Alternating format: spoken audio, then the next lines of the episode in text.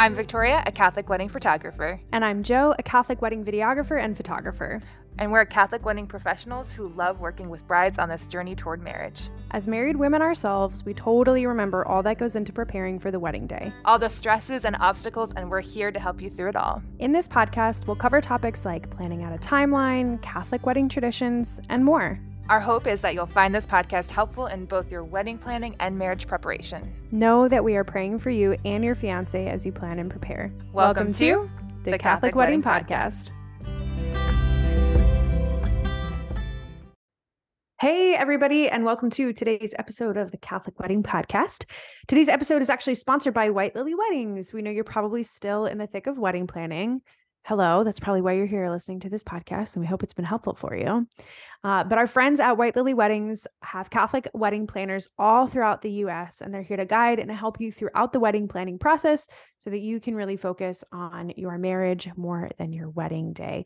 Uh, they're here to walk with you, they're here to work with you, they're here to pray with you. And they also have a free wedding day checklist down in the show notes that can help you plan the wedding day to make sure you have everything that you need to make your day exactly how you want it. So if you mention uh, the Catholic Wedding Podcast when you inquire, you'll actually get a free second day of coordinator added to your package. So we highly recommend them.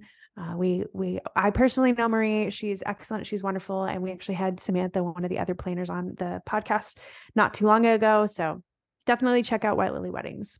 Yeah, they're awesome. But in today's episode, we're actually going to be talking about what comes after the wedding day itself, which is adapting to married life mm-hmm in those first few months of marriage. Yeah, for sure. And, you know, married life is so beautiful. I talk about this all of the time, but it can definitely be a lot to adapt to at first, especially if there's like a lot of other life events happening. Like for us, um, I had we had just recently moved to the area, started new jobs. We were in the process of buying our house. We closed on our house a couple weeks after the wedding, so it was just like a lot of major life events to adjust to and it gets overwhelming for sure especially you know you you especially you're with this person that you love so dearly but you've never lived together before so there's all of that as well and just adjusting to all of these things so we're going to dive into you know a few different tips as you you know embark on this vocation so what do we have first jo yeah. So, first things first is to give you yourself and your spouse some grace. Yes. You're both learning how to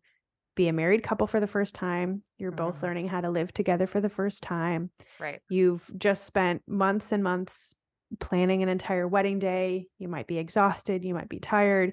You might be coming down from the wedding day high. Mm-hmm. And now you've mm-hmm. got to adapt to regular life. And you are all now husband and wife. So, yeah which is Allow again super exciting. Yeah, super exciting, yes. but like don't put a lot of pressure on yourself to be like experts as like married people. Like you're you're very new at this. Everything takes time to adapt to and to get better at, and things get better with time as long as you're putting in the effort, of course. So, you know, even though you know thing you know each other very well, you have likely never lived together before. So there's bound to be, you know, different hiccups along the way. It just takes a while to just get into this groove of this new life together. And as you know, we've mentioned before, but like comparison is the thief of joy. So try mm-hmm. not to mm-hmm. compare your marriage to your, your, friends even if they've recently got married but especially if they've been married for years and years like try not to look at you know the, you know you can look at them for inspiration but don't like look at them to compare and be like oh they look like they've got it all figured out. They're just like grooving together super easily and we're still like you know having our little hiccups along the road like try not to try not to do that. It's, i know it's a little bit hard especially if you have friends that got married around the same time as you but really try not to like put a lot of pressure on yourself. Yeah because it is it is a big change and it's a lot of change and and you guys might have come from very different lifestyle backgrounds before mm-hmm. you know?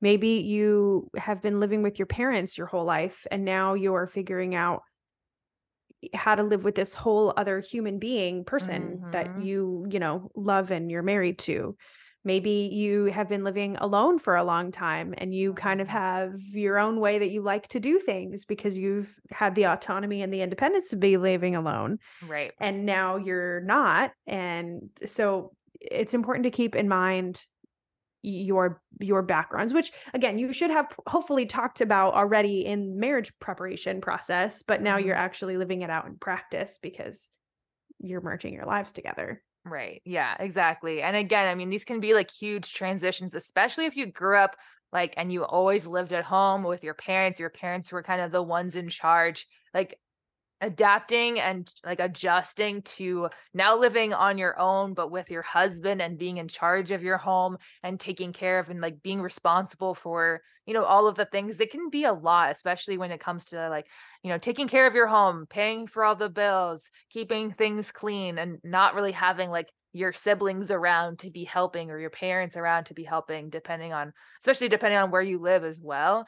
But um like jo mentioned like yeah maybe like your spouse lived on their own for a really long time. So like their experience with being independent now they have to like adapt to like being around somebody who is like depending on them and they're not used to that. Maybe they're used to like having roommates around so there's people around to like work with but not like people who are like where are you are you coming home soon you know like that kind of stuff like i know for me and steven that was definitely like an adjustment period. We both did live on our own before marriage. So it was nice to have like that independence kind of background. But um, you know, Stephen was in the military for a really long time. So he was very much used to like not necessarily like keeping tabs with all the family all the time because he was literally in different countries or in like completely different time zones. So, you know, his mom wasn't like, "Oh, are you coming home soon?" or anything like that. Um and yeah so he wasn't used to like keeping people in the loop so um whereas like even though i was living independently i was like very connected to my family and friends so you know that wasn't as hard of a transition to keep keep everybody in the loop like to keep Steven in the loop but i know like when we got married there was definitely like an adjustment period for us for like communication. Everything goes back to communication, of course, but like, you know, Stephen wouldn't necessarily, he wasn't necessarily used to like telling people, like, oh, like I'm going to be a little bit late from work and stuff like that. And I would be a little bit more used to like expecting that, I guess. So again, it wasn't like a huge deal, but it like ended up being a, something that we needed to talk about and needed to adjust. And like for me to just explain, like, hey, I just, can you let me know that you're going to be late that way i know for dinner or whatever it may be yeah. it's like little things that aren't like a huge deal but could end up being a huge deal if it is something that you're expecting and isn't happening a lot of what happens during that first few months of married life is figuring out a routine that works for the two of you, right? Mm-hmm. Like if you and I know like Stephen now does he have kind of like a crazy schedule with like firefighting and stuff? Oh yeah, so he works okay. 24-hour shifts now. Yeah, so I was going to say like so in, in, for example, like yeah, Stephen's job right now, you've got to figure out a routine with when he has those 24 hour shifts. Whereas mm-hmm. Cole works very consistently. He works 10 hour days, Monday through Thursday. So I know exactly when he goes into the office based on what time he leaves the house. I'll, I'll figure out, okay, he's going to get in at this time, which means he'll be done around this time. So I can plan to have dinner ready around this time. Mm-hmm. So, but that took a little, you know, bit of figuring out between the two of us for, okay, how is this going to work? And I'm somebody who gets, um, hangry and i just know that about myself mm-hmm. so when i was living with my roommate before you know, he and I would, he's one of my closest friends from college.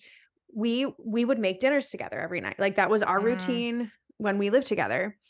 Um and so I was very used, we were I was very used to eating like six or seven o'clock and cooking with somebody. Right. And so when we got married, when Cole and I got married, it was okay.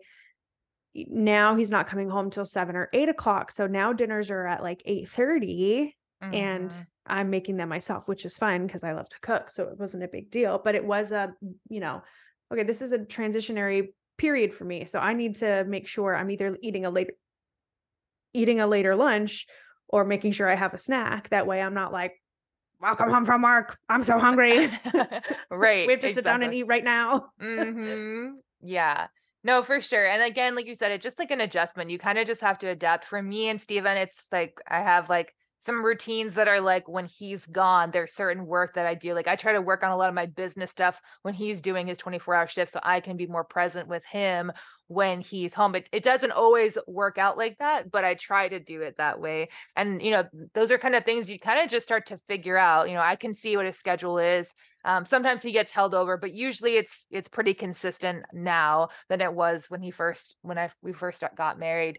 But yeah, it's just kind of like okay, you just have to adapt. Again, different b- backgrounds, different personalities. What is a big deal to you might not be a big deal to them. So you end up just needing to communicate and just explain. And you know, in marriage, we're always try- trying and striving to be a, a better version of ourselves um, not only for ourselves but for our spouse so we can be a better wife for a husband and vice versa so being yeah. open and honest and explaining kind of what you need from that person is only going to benefit your marriage it just you know again don't put a ton of pressure on yourself to have it all figured out right away it's it is a huge adjustment it is a huge like change in your routine and in your life yeah. And I think in this regard, a lot of the communication podcasts that we've done before, I know we've had a couple we've had one on communication we've had one on managing conflict um so there there have been a, a, couple around this topic but making sure you're just communicating with one another because uh,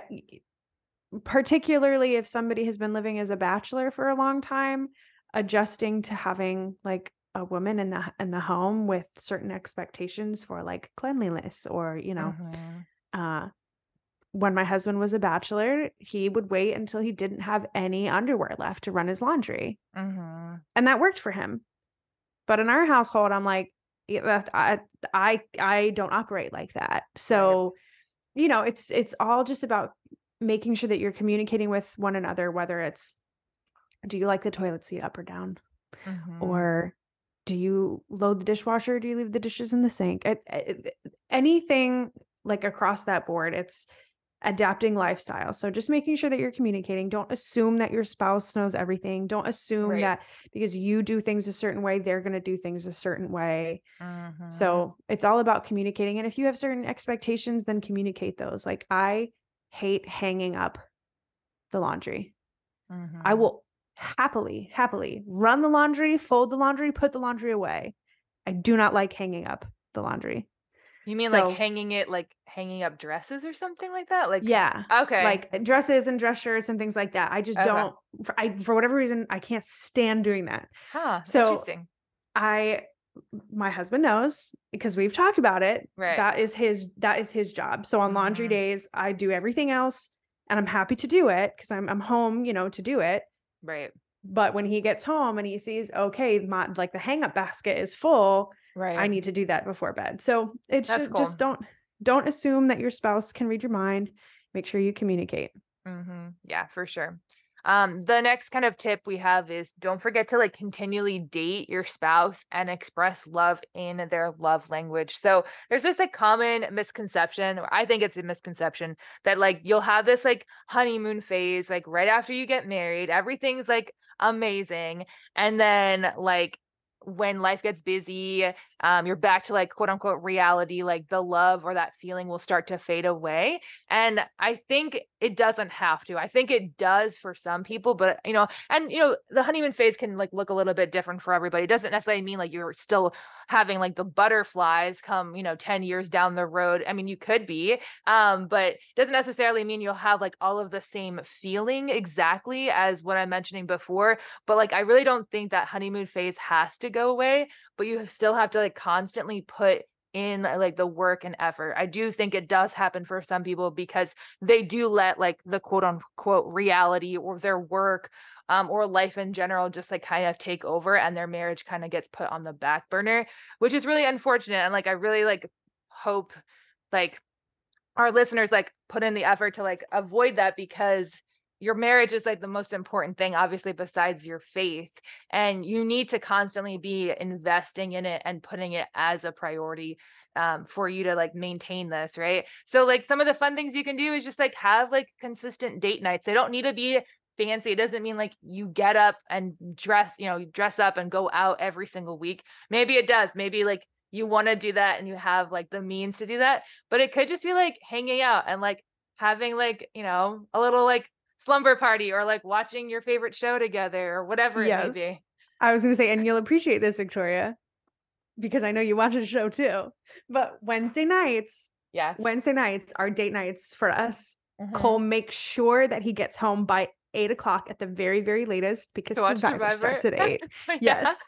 we have a system. So I have like the TV trays ready with dinner. We bring them to the couch. We turn the episode on at eight o'clock.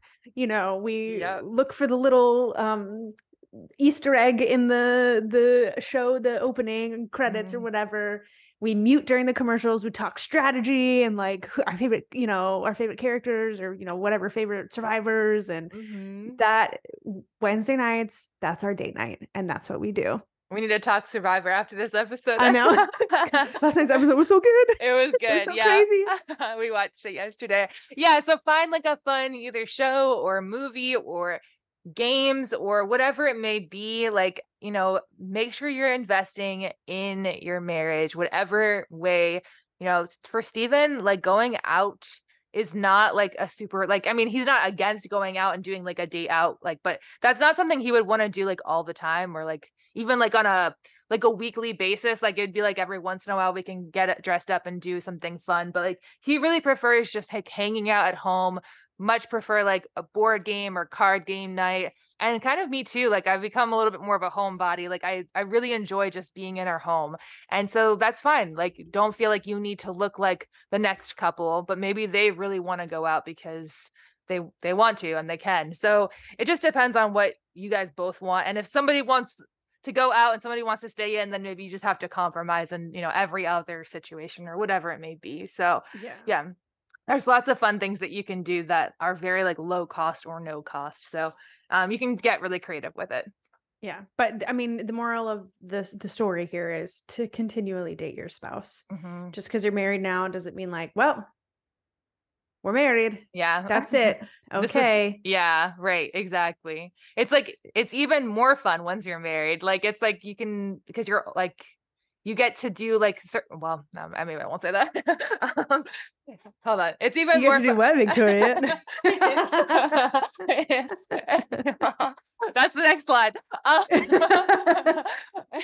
okay we'll just cut that part. Yes i'll cut that all out don't worry okay and also, one thing to add is if you don't already know, hopefully you guys maybe I've already talked about this during eh, you know dating or engagement, but also learn their love language if you're not familiar with what like how they best receive and express love because it's really fun to find like daily ways that you can express love to them in that specific way. Like if words of affirmation aren't really huge to them, you know, of course you can still say like I love you or I appreciate you and stuff like that, but that might not be the best way to express love to them. So um maybe like little like handwritten notes are better or maybe like little gifts. Like it doesn't even need to be expensive, but just like literally picking up a flower like uh, you know, from outside and you can give it to them. Like if their thing is like gift giving, like they will like love that so much. Um, so just like little ways that you can like brighten their day um is really special.